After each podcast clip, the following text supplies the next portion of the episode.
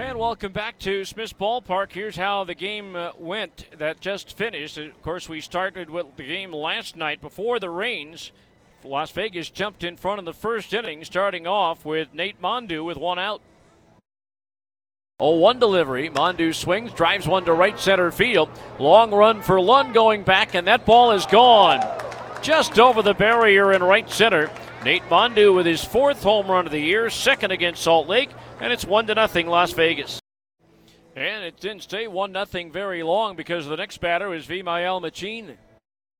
Now Slegers winds the 2-0. That's lifted in the air to left. That's got a chance to get out. Wong back to the fence, and that one is gone. Vimael Machin with a home run, his eighth of the year, his first against the Bees, and now it's two to nothing Las Vegas. Rains came in the top of the second inning when the game resumed. Thomas Pannone worked out of trouble. And then in the bottom of the second inning, Anthony Bemboom drew a base on balls, moved to third on a double to right center by Jake Gatewood, putting two runners in scoring position for Brennon Lund. Slap towards third, past Machin down the left field line. Bemboom will score. Gatewood being waved around. Lund digging for second, and he slides in safely with a two run double. And this game is all tied at two apiece. So a 2 2 ball game. At that point, Lund would advance to third on a single and then score on a Preston Palmeiro ground out. And the Bees took a 3 2 lead going into the third, but Machin led off the third with an infield single, bringing up Francisco Pena. Here's a pitch lofted into right field. That ball's well hit. Lund back at the wall, runs out of room. It's gone. Francisco Pena with an opposite field two run homer, is 11th of the year. And now Las Vegas is back in front, 4 to 3. So a 4 3 ball game in favor of Las Vegas at that point, and it stayed that way until the sixth with one out. Gavin Cecchini singled off Ramin Goodwan with two outs. Goodwan walked Thaiss. So then James Naile came in to face Jo Adell. Adell pops it up into shallow right. Teichman coming on, slides, and he can't get to it. He bats it forward.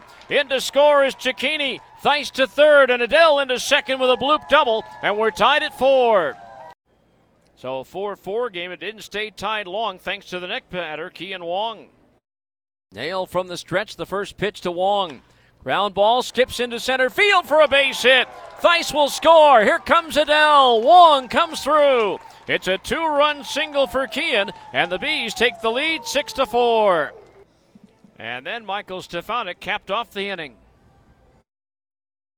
Stefanic lines one to right. Teichman going back, turns around and watches it leave. Home run to the opposite field. Michael Stefanic, and the Bees now lead it eight to four. And then they broke it wide open in the seventh. Brennon Lund led off with a double.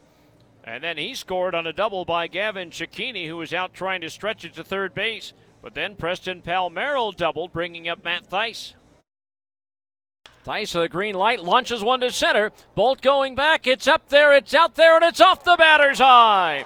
Two run homer for Matt Thaiss, and now the Bees have an 11 to 4 lead.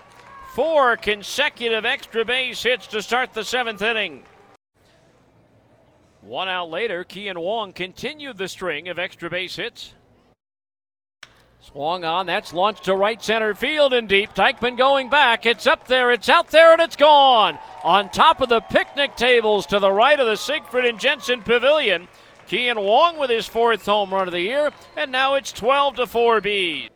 Carlos Perez would cap off the scoring with a solo shot of his own in the eighth inning, his 11th of the year, and the Bees would go on to win it by a final score of 12 to 5